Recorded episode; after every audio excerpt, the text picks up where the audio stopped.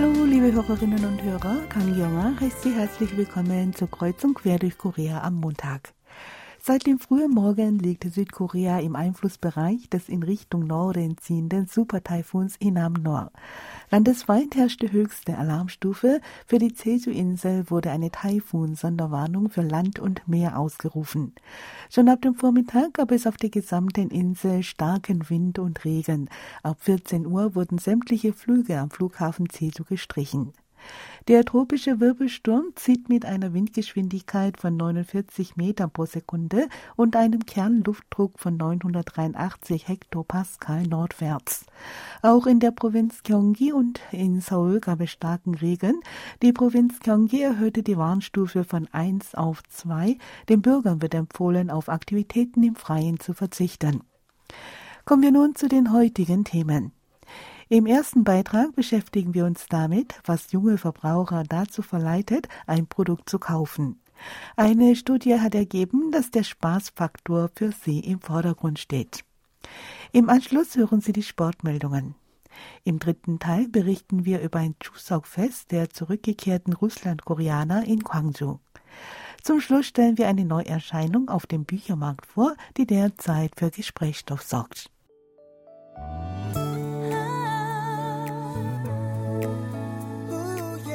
Nach etwas Musik geht es gleich weiter. Gute Unterhaltung mit dem Lied All for You, gesungen von Soinguk.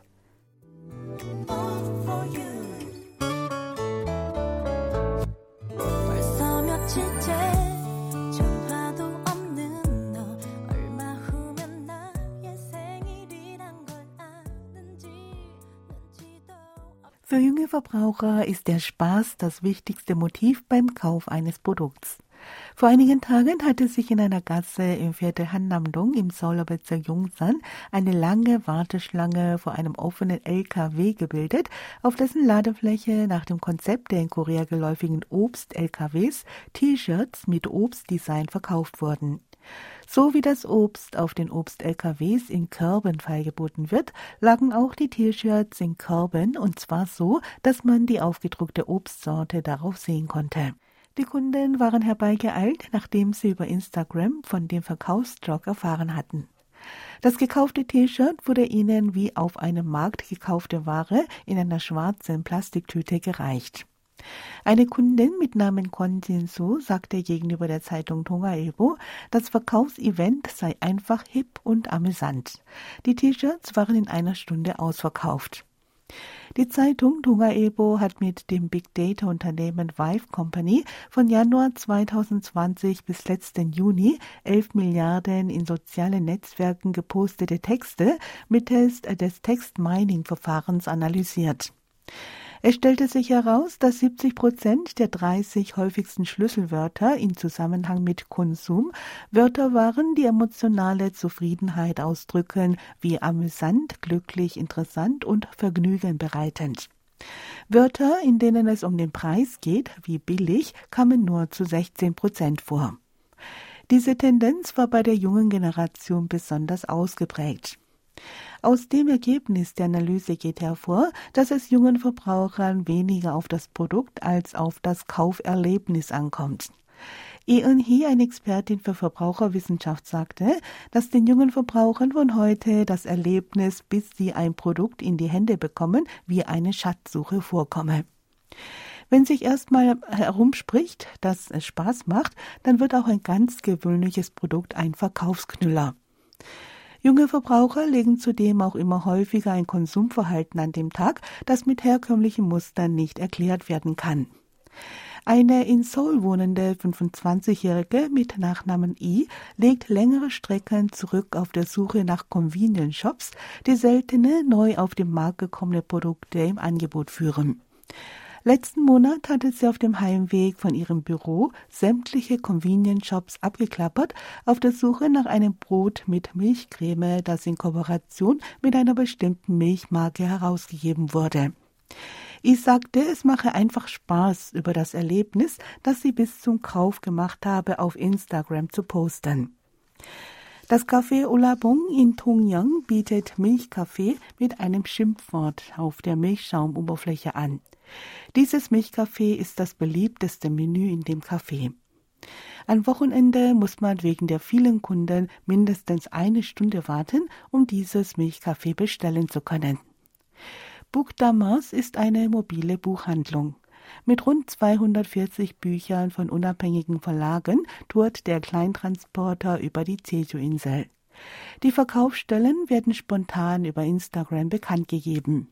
Seitdem die Buchhandlung mit ihrer ungewöhnlichen Verkaufsweise auf sich aufmerksam gemacht hat, bieten Inhaber von Cafés den Platz vor ihrem Café als Verkaufsstelle an. Dem Soziologen Soldungen zufolge habe die ältere Generation feste Vorlieben. Die jungen Menschen seien jedoch flexibel und reagierten sensibel auf soziale Veränderungen. Das Konsumverhalten der MZ-Generation könne als ein Teil der Verbraucherdemokratie verstanden werden.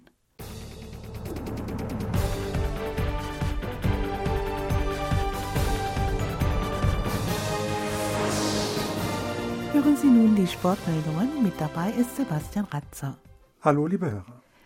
Badmintonspielerin An Seong hat bei den Japan Open den zweiten Platz belegt. Die Südkoreanerin verlor im Einzelfinale des Turniers in Osaka gegen die Japanerin Akane Yamaguchi mit 0 zu 2 Sätzen.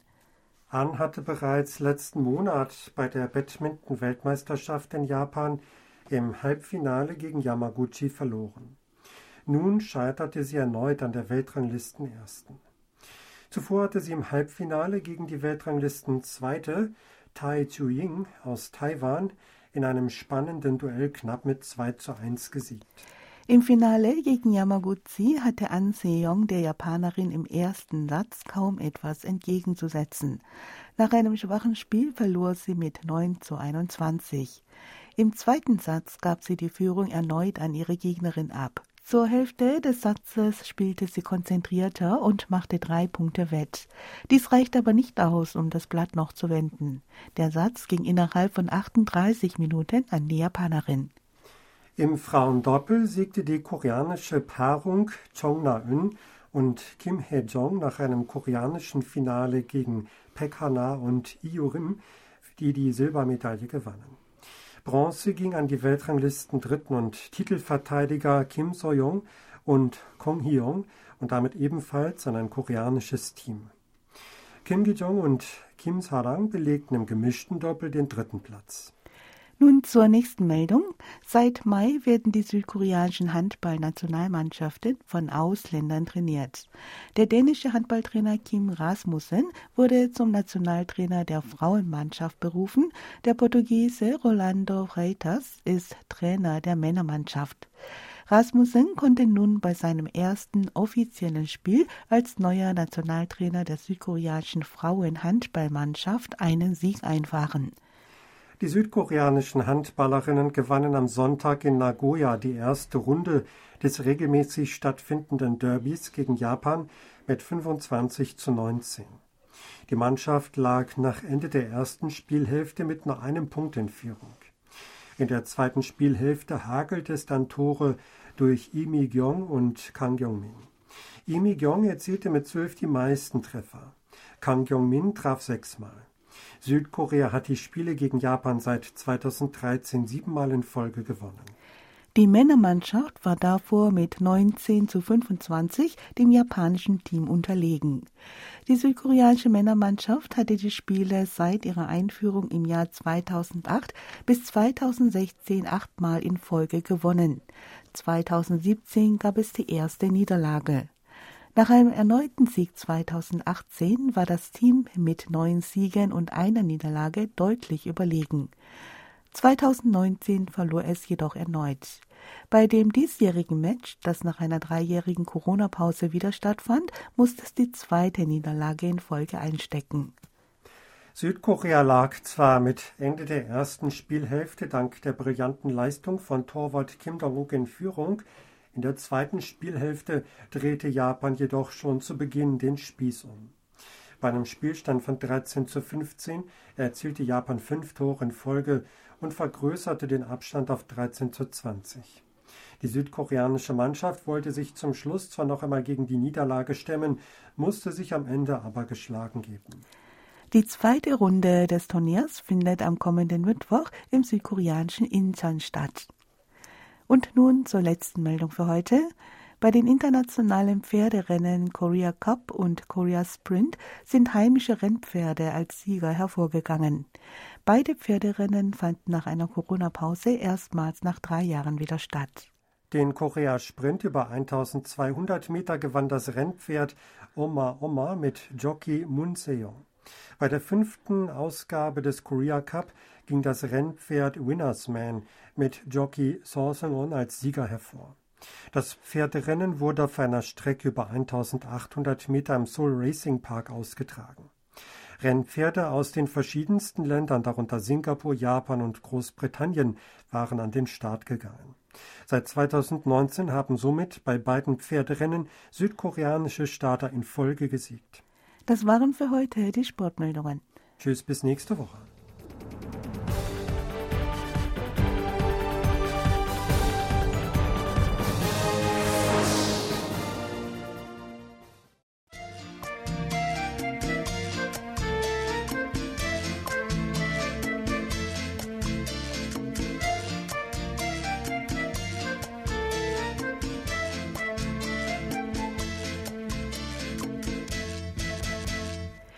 Am kommenden Samstag, den 10. September, wird in Südkorea das traditionelle Erntedankfest Chuseok gefeiert. Am gestrigen Sonntag fand im Vorfeld im Tamoa Kinderpark in Gwangju ein Chuseok-Festival für die Familien der zurückgekehrten Russlandkoreaner statt. Über 200 in Gwangju lebende Russlandkoreaner und deren Kinder waren gekommen, um das Fest zu genießen. Eine 42-jährige Ann Angelina war mit ihrem Vater Ann Alexandri und ihrer 23-jährigen Tochter gekommen. Die Familie klatschte und tanzte zu den Liedern eines Kinderchors, dessen Mitglieder in Hamburg gekleidet waren. Für die Familie ist das Chuseok-Fest das erste Fest nach sechs Monaten, das sie in einer friedlichen Stimmung und ohne Sorgen feiern. An gehört zur dritten Generation der ethnischen Koreaner in der Ukraine. Im März floh sie mit ihrer Familie vor dem Angriff Russlands auf die Ukraine. Mit Unterstützung der Bewohner des Korea-In-Dorfes, dem Dorf der zurückgekehrten Russland-Koreaner in Gwangju, konnten sie sich ein Flugticket kaufen und in Südkorea einreisen. An ist seitdem in Gwangju sesshaft. Sie sagte gegenüber der Zeitung Gyeongyang Shinmun, der jetzige Augenblick, in dem sie mit ihrer Familie sorgenlos ein Fest genießen könne, sei wie ein Traum. Sie habe sich mit ihrer Tochter das Versprechen gegeben, dass sie ein Leben in Dank an die Koreaner führen wollen, die sie so warmherzig aufgenommen haben. Bei dem vorgezogenen Chuseok-Fest gab es ein freundliches Beisammensein zwischen den Russland-Koreanern, die im Viertel Wolgok-dong im Bezirk Gwangsangu leben, und ihren koreanischen Nachbarn. In dem Viertel Wolgok-dong hat sich ein Koreain-Dorf mit rund 7000 Bewohnern gebildet. Koreain werden die koreanischstämmigen aus der ehemaligen Sowjetunion und deren Nachfolgestaaten genannt. Die meisten von ihnen haben, wie die Koreaner, eine enge Bindung an die Familie. Sie leben trotz schwierigen Verhältnissen in drei Generationen unter einem Dach. In dem Korean-Dorf werden noch schöne alte Bräuche gepflegt, wie das Teilen von Essen mit den Nachbarn.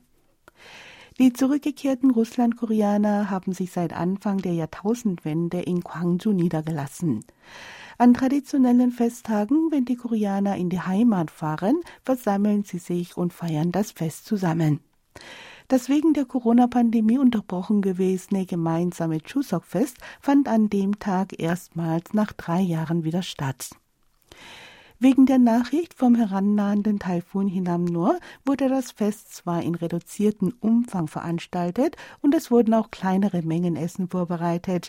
Die Teilnehmer verbrachten jedoch bis zum Schluss eine vergnügliche Zeit, indem sie mit den Nachbarn plauderten und mit ihnen Brot und Getränke teilten. Sinjoya, die Leiterin des Koreendorfes, sagte, sie wünsche sich, dass die Landsleute aus Russland mit dem Gedanken, dass auch sie eine Familie haben, Chuseok nicht zu einsam verbringen. Bei dem Fest waren auch viele Kriegsflüchtlinge aus der Ukraine, wie die Familie von Ann Angelina, zugegen. An sagte, in der Ukraine habe sie traditionelle Festtage in einer ruhigen Atmosphäre im Kreise der Familie verbracht. Es sei ein ganz neues und schönes Erlebnis gewesen, mit so vielen Leuten zu feiern. Sie hoffe, dass auch in der Ukraine bald möglichst wieder Frieden einkehre und die Familien wieder vollzählig an den Festtagen beisammen sein können.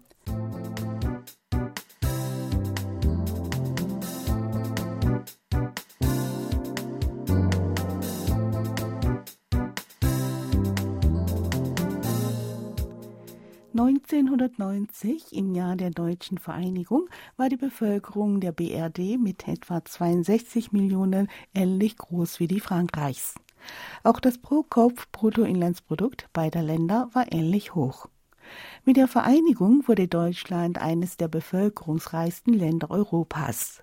Die Wirtschaft wuchs kräftig. Mit Stand 2017 hat Deutschland mit einem Pro-Kopf-BIP von 44.469 Dollar Frankreich deutlich überholt. Eine Neuerscheinung auf dem Büchermarkt sorgt derzeit für Gesprächsstoff in dem Buch, dessen Titel übersetzt Weltgeschichte des Reichtums anhand von 22 Ländern gelesen lautet, schreibt der Autor zu Hünschig, dass die Wiedervereinigung der Anlass war, dass Deutschland der führende Staat der EU werden konnte. Die Zeitung Ebo hat das Buch näher vorgestellt. Der Autor nennt darin sieben Bedingungen für ein reiches Land. Die sind Ordnung, Öffnung, Wettbewerb, Innovation, Erlernen, Einheit und Vision. Darunter legt der Autor den Schwerpunkt auf Erlernen bzw. Lernfähigkeit. Südkorea gilt als ein Land, das als Nachzügler durch Erlernen oder Lernfähigkeit in den Kreis der fortgeschrittenen Länder vorgestoßen ist.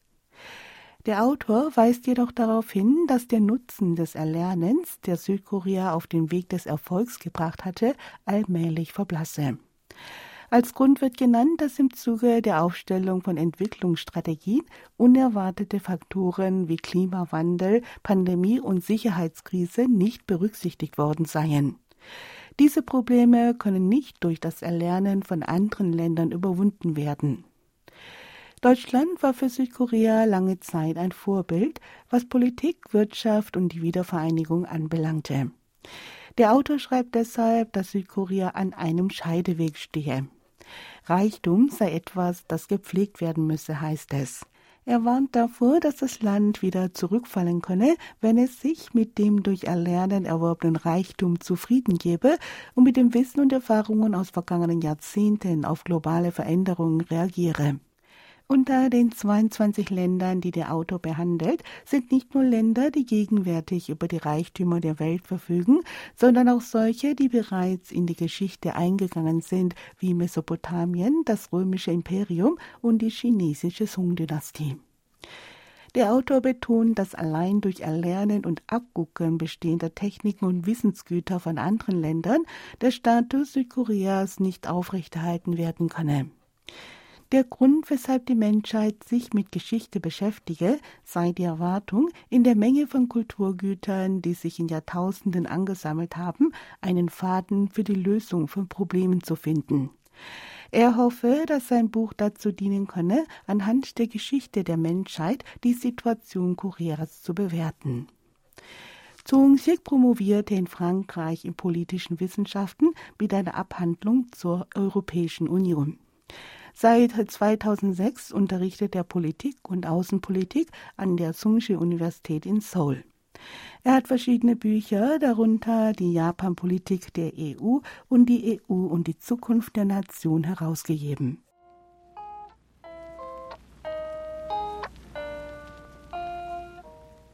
Das war's für heute in Kreuz und Quer durch Korea. Zum Schluss noch etwas Musik. Ayu singt Epilog und mit diesem Lied sagen wir Tschüss, bis zum nächsten Mal.